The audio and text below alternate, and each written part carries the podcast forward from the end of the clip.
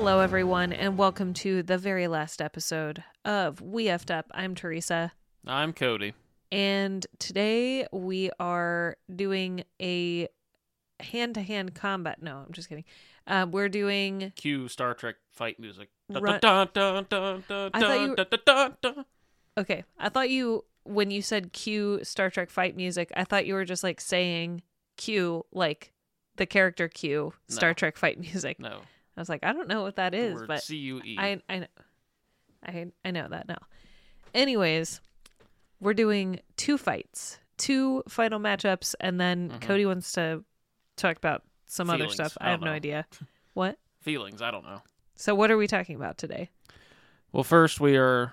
Uh, well, the first thing is the undercard matchup for the third, the bronze medal winner of our Ultimate Supreme Mega Potentate F Repper matchup, and that Okay. is the runner-up from their first year, Louis the Pious, against our runner-up from this year, Ronald Reagan.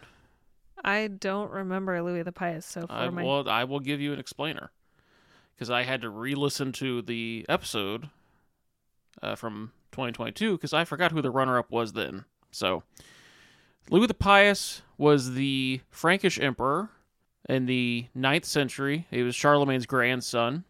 His f up was uh, agreeing to the Treaty of Verdun, which essentially, or well, his his decision to divvy up his holdings amongst his sons eventually led to the Treaty of Verdun. Because he had ruled this vast territory, basically France, Netherlands, Belgium, Germany, uh, northern Italy. All of that was like one big empire. And the practice at the time was to divide the empire up amongst your heirs. Well, Louis was the only heir of his father, so he got the whole thing right. uh, Louis had three three sons who survived him, and they all basically immediately went to went to war with each other after Louis died. hmm And it was this division that essentially created the forerunners of the modern day states of France and Germany. And that middle part between them would be contested between them for over a thousand years, like constant war over this stretch of territory or Right. along this stretch of territory. So his decision to divvy up his empire instead of leaving it to one one child created like a thousand years of conflict. Right. I remember. And then Ronald Reagan, as we explored last week, his Yeah. F up was This particular F up. oh This- yeah yeah the- the, the particular f up we we discussed Yeah. uh, was he had the chance for total nuclear disarmament between the United States and Soviet Union at the Reykjavik summit in 1986, and he declined uh, because he wanted to have his magic space lasers. Okay. So I'm I'm voting Louis the Pious for the same reasons that I I kind of outlined in the last episode in terms of Reagan. Hypotheticals. Yeah, even though Reagan did not uh did not ultimately agree to nuclear disarmament between himself and Russia, there are there still have not been any uh, nuclear warheads used against another country since then. And although the threat of them is still very real, and uh, even if they had both promised that nuclear disarmament, there's no telling what would have happened in subsequent presidencies Mhm. and also in subsequent rulers of Russia. So that's why I say Louis the Pious, his action or uh his change in action um created a huge effect as where Reagan's inaction thus far knock on wood has not resulted in any additional nuclear weapons being deployed. Yeah, that I mean, if there was a deal agreed, it could have fell apart within a few years. I mean, the Soviet Union collapsed like five years later. Right, So- exactly. And who knows like if we had had Putin, he you know his ass wouldn't have agreed to it. No, I think if, if I'm not mistaken, Russia's trying to rebuild back up its nuclear arsenal, but I mean, it can't even can't even fight a war against a much weaker country now. So those are probably those plans are probably on the shelf. Yeah, I'm agree. Uh, Louis the Pious. I mean the the rivalry between France and Germany has its origins in this period, and it doesn't stop until the 20th century. Uh, it takes like thousands and thousands. I mean, over that amount of time, probably millions of deaths over a millennium for this land along the Rhine River and the land that is pretty much modern day Luxembourg, Belgium, Netherlands, Switzerland, northern Italy. Like just these, just constant, constant, constant, constant for a thousand years. And yes, it was custom at the time to divide your lands between your sons. But Louis, having inherited the whole thing himself, saw the benefit of not having to constantly fight in a civil war against your brothers. Mm-hmm. He had the benefit of that, and he had the chance to consolidate his rule more effectively because of that. So yeah, I'm I'm gonna go with Louis. As much as I despise Ronald Reagan, I'm gonna go with Louis as well. All right, so he's our. He's our bronze bronze medal winner. Is he second place? No, this was the th- this is this is for third. This is for third place. Oh, okay. these these right. are the these are the runners up. I see. Yeah, Okay. All right. and now for the main event, so to speak. Yep. Our winner from year one, Emperor Maurice. There's our winners from year two, Mark Sykes and Francois Georges Picot. All right. Emperor Maurice, if you remember, was our second episode, so way back in the day, Uh huh. back in ye olden times. Uh, he was the Eastern Roman Emperor in the was it the sixth? Yeah, the sixth century. Uh, he was fighting the Bulgars, if I remember correctly, and he decided instead of sending his troops home for the winter, as they were normal, they would normally do, as they were accustomed to, he decided to keep them encamped on the far side of the Danube, where you know wasn't exactly the best uh, living situation. Uh, the uh, supply routes weren't great. It was winter, and his troops revolted, and that revolt eventually led to his death and his replacement by Phocas, Emperor Focus, P H O C A S, not Emperor F O C U S. I know. Uh, the, the listeners may not know. Uh, and his utter incompetency led to another revolt under Emperor Heraclius. At the same time, the Persians, as they were wont to do for hundreds of years, saw instability in the Roman Empire and invaded. And this kicked off a 20 year long war between the two uh, that Heraclius eventually won, which led to further instability in Persia and left both empires vulnerable to the new threat coming out of the Arabian Peninsula the Muslims. Uh, Islam, brand new religion, brand like hot off the presses, spanking new religion. Um, began its unification in the Arabian Peninsula, and once that was done, turned northward to these weakened empires to uh, take over and convert them. And they effectively wiped the Persian Empire off the map and greatly weaken uh, the Roman Empire. They lose Egypt, never to get it back. They lose uh, Palestine. They lose much of Anatolia, and they're put on the back on a back foot that they. I mean, yeah, they have their ups and downs, but they never they never recover the Holy Land and Egypt. So, and you know, if he had not camped across the river, maybe Maurice, you know, stays on the throne a while. Persia doesn't fight him when the Muslims come out of the Arabian Peninsula, they they may find two strong empires uh, that aren't so easy to conquer. So that f up had pretty big consequences. And it's funny that our winner, our winners from year two, also related to the Middle East. Mm-hmm. Yeah. Mark Yeah. Sykes and Francois Georges Picot. Yeah. Do you wanna do you wanna give a primer on them? Uh, yeah, I mean, uh, so everybody listened to last week, so you might be a little more fresh on them. Uh, they were the negotiators uh, for Britain and France during the First World War who planned the partition of the Middle Eastern territories of the Ottoman Empire uh, once the war was over, and they divided the empire between a British zone of influence and a French zone of influence instead of giving the Arabs a state, which had already been promised to them in the McMahon Hussein correspondence. And just drawing, again, as these European colonialists were wont to do, just drawing lines on a map with no regard to what people live there, their culture, their religion, what language they spoke, none of it. And that led to the direct led to the instability that has plagued the Middle East for the past century.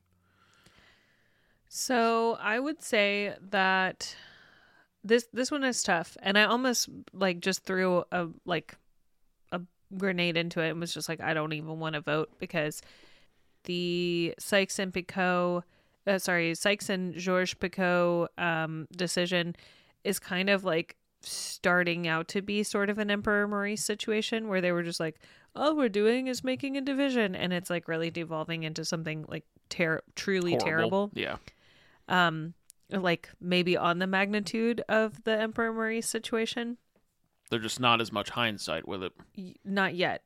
And here's the thing the Emperor Maurice F up was orders of magnitude bigger in centuries later. So, like, he lived, he was only 20 when this happened. He was, uh, sorry, he wasn't only 20. He was Roman Emperor from 582 to 602. So he was, he was emperor for 20 years. Mm. And Which is a long time for Roman emperors. Yes. They don't normally last that long, which means he had some degree of staying power and ability to do his job effectively. Right. And this this was in orders of magnitude much larger than so far the Sykes Georges Picot Mhm. situation. However, what Emperor Maurice was directly responsible for was in terms of his F up was smaller than the Georges uh sorry, the Sykes Georges Picot situation. Mm. And that has turned into a powder keg that has burned much, much brighter in the very short time since it's happened. So, all that to say, what Emperor Maurice directly caused in the short period of time that he was alive after this was smaller in comparison to the Mark Sykes and uh, Francois Georges Picot um, F up. So, because of that, I'm going to vote Mark Sykes and Francois Georges Picot. Emperor Maurice, the F up that he did, yes. Like the actual F up, it was very small. It was just like, you know, we're going to camp on this side of the river this year. And his troops didn't like that. The effect of it was essentially to devastate two empires. Because Persia jumped in as soon as Maurice was killed. They're like, oh, well, you know, we had a treaty with him. Uh, we're really looking for an excuse. Really in the end it's bad timing. And it's really just coincidental timing that the muslims just happened to rise at the at the time that these empires were weak. If it had been like a decade later probably would not have been as easy. It's just bad timing. And it wasn't it wasn't a nefarious act of like oh i'm in like i don't care about this thing it, it, it, it, it, yeah, there just wasn't that nefarious aspect to his motivation. Mm-hmm. He was just like, it's cheaper. Yeah, and and like you know, we're in the middle of a campaign. Can we just wait it out a little longer? You know, Yeah. I mean, I guess it's nefarious for the people he was fighting against, but yeah. Sykes and Picot, that colonialist attitude of, well, the people here, uh, they are what we say they are. Mm-hmm. These people are now Syrian. These people are Iraqi. These people are Jordanian. They say they're Arabs, but we know better. Right. And these are the lines that we're drawing a map. Like this is, and that also paternalistic attitude of, well, we know what's we know what's best. Right. We know what's best for them.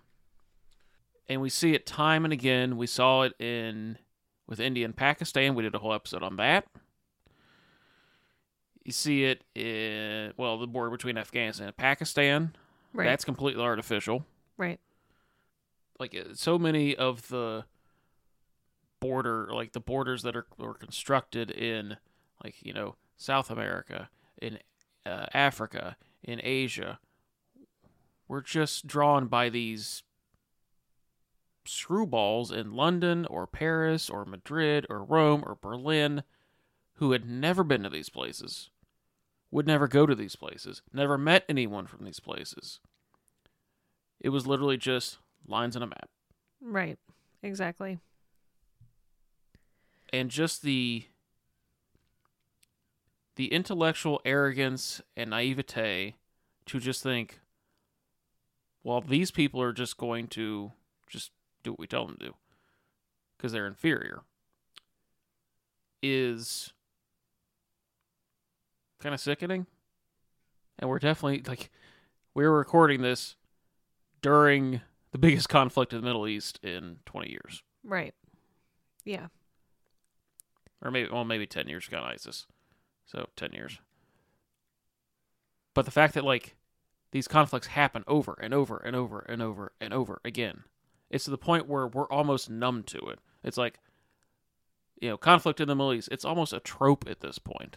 Yeah. because of this. So I am going to go with Sykes and Picot as our ultimate grand poobah, uh, scoutmaster, potentate, supreme, ultra, mega, ridiculous effer uppers. Scoutmaster. I don't know. I was trying to think of positions of authority. That's the first thing I thought of. Okay. Nice. So, Mark Sykes and Francois Joseph Picot, you stand alone with each other at the top of the collapsing pyramid that is our podcast. Yikes. All right. Well, that's the the biggest upper upper. So I figured like maybe you know use this little bit of time we have left to like because I'm I'm genuinely curious like of all the episodes we did, we did all the people we did 50 episodes on I think 52 people Mm-hmm. because I think we or 53 because we had uh, three episodes of a pair. What story or what incident was intri- was like the most intriguing to you, or what was the most what stuck with you the most, or what like what was the biggest thing you learned? I'll tell you what the biggest thing you learned was. You learned that baseball curses are real. That is what you learned. Incorrect. They they are they are absolutely real. Here's why it's not real. The idea that a witch would waste the the effort of a curse on a baseball team, Why can't they be a fan of a baseball team they can and want be to curse the opponent? they absolutely can be a, f- a fan of a baseball team, but nobody is fan enough of a baseball team to curse them. Mm, that's incorrect. Okay, so I would say I was just going back through the episodes that we did. I would say that one of the things that was probably most surprising to me and well, I guess I shouldn't I shouldn't say surprising, but sort of like reinforced my attitude about American intervention in foreign conflicts um, were the episodes that we did on Americans who either on purpose or inadvertently influenced some pretty hefty shit in other countries. Like um I was just looking at the Chester Arthur episode. Hmm. Um and and be like although Chester Arthur was not directly involved in the stuff that happened in the Congo, he inadvertently c- paved the way so that it could happen. Yes. And it's disgusting. Like just kind of like being a pedestrian in your uh, in what you're supposed to be doing on a day-to-day basis and being like, "Oh no, it's fine. Like I don't really care. I can be wined and dined and convinced of and he probably something. never even thought about it for you know more in a few moments, and he and he, he never would have known the consequences of it because he he died like not too long after leaving office. Yeah. So yeah, just like this kind of like blind, just like nah, it's fine, whatever. It doesn't really affect us type Yeah. of thing. Yeah, what about you? probably the thing that has stuck with me the most because I don't think I fully understood it until doing this podcast because we did not one, not two, but three episodes on people and instances where England couldn't help but screw with Ireland. And I always knew that there was, you know, some some stuff going down between those two. I always knew that the English were really pretty much always the villains in those situations. looking into it more, I don't think I fully realized the almost the sh- like it's like brutality through negligence. Mm-hmm. It's like how much of it was just through sheer negligence, Yeah. especially during the Great Hunger, the the potato famine.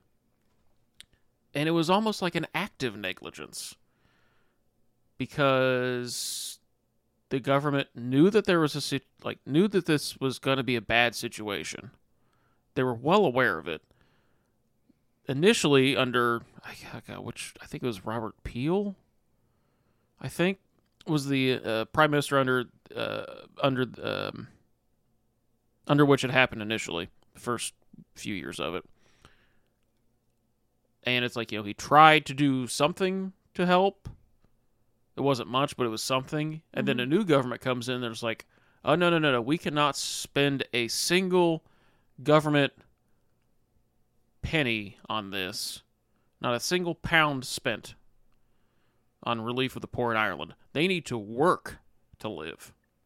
And how many of them saw it as like almost like they felt like it was God's duty to do this to Ireland, to like let this happen and just stand by and just watch it happen and actively like help it along almost by throwing these people off their land by forcing them off the island essentially with no other choice letting them starve unless they worked. It just it I have a better understanding of why there is this just disdain for the English that the Irish had historically. I know they've taken steps to like kind of like, you know, all right, let's ease relations, let's try to put things in the past. You know, we're we, we each are our own separate countries now, mostly. I just never really truly understood the magnitude of it and how long it went on for. And it's just like you, you just feel for those people. Well, the it's a very like white Anglo-Saxon Protestant Yep. um attitude to have just like do it yourself, fix it yourself, pull yourself up by your bootstraps, which we Mhm. still hear and see a lot of that attitude today. So um it's not surprising and you can trace it back to the English as like that's where the attitude came from. Mhm. It's just Britain in general being a giant world superpower and just thinking like, well, we can't do any wrong anything about it. So I mean, clearly we have this massive. We're the most successful country in the world. What we're doing must be correct. right, Yeah, well, have that turn out for you. yeah. So um, it's it's a very like waspy Yeah. way to believe and and way to participate and interact with the world, and we see the consequences of that all the time. What was the most entertaining story we told? Because we had some episodes that were much more lighthearted in tone. You know, people not dying of starvation, for example. Yeah, those were definitely my favorite episodes. Yeah. Is when we just talked about something goofy. Um Some lighthearted corporate malfeasance is always great, and I mean the sports ones are those are kind of meant to be a bit of a palate cleanser because you know nothing really major happens. Yeah. Um Uh the Civil War mystery of Special Order 191 was interesting. Because I let you Um, pick. Yeah. I, I mean not that it wasn't like big, but it was fun. Um doing my own research on one was pretty cool. Let's see. Learning about how um, Woodrow Wilson was a racist piece of crap. Who wanted to marry his cousin? Don't forget that part. Yeah. Um, Another president who was just utterly reprehensible. The Steve Ross episode was pretty cool. That one was fairly entertaining. was But that? that was E.T., right? yep, Violet Okay. Ferguson, that one was entertaining. Yeah. So yeah, I pretty much all of my favorite ones are the ones where people didn't die. At least directly. Yeah. Uh, most entertaining, now that I think about it, was definitely Pope Stephen the Sixth. Um, that was a really fun episode. That So, was fun, be- yeah, especially because we had a guest. Yeah, thanks, thanks again, Bree from Pontifex. Yep. Uh, What about you? What was the most entertaining for you? probably doing the stuff the the one where we did the uh, the Heidi game, the NFL game that got inter- that got cut off by, by a you know middling TV movie. I think partly because involved the Raiders and John Madden was there, and Madden had recently died. Talk about my stepdad for a little bit. So yeah, so it's like you know he he, he probably watched that game, probably watched it happen. That and the our final effort for John Green, because again that's my stepdad and I we watched that happen live. Yeah, We were just like flabbergasted, yeah, just like what what is happening right now. Um, so that way, yeah, that one because yeah, I could think back to it and remember it happening. Um, yeah. which for the most part isn't something we did on the show. So there's one overarching theme I learned. It's that times change, but people, especially people in positions of power, are just total idiots. They can. They definitely can be. Thousands of years later, I think our early, I think the earliest we talked about was Pothinus. I think, and the guy, uh, the assassination of Pompey. I think. was our Mhm. earliest. So yeah, a little over two thousand years of history, and it's like, yeah, people are still still idiots.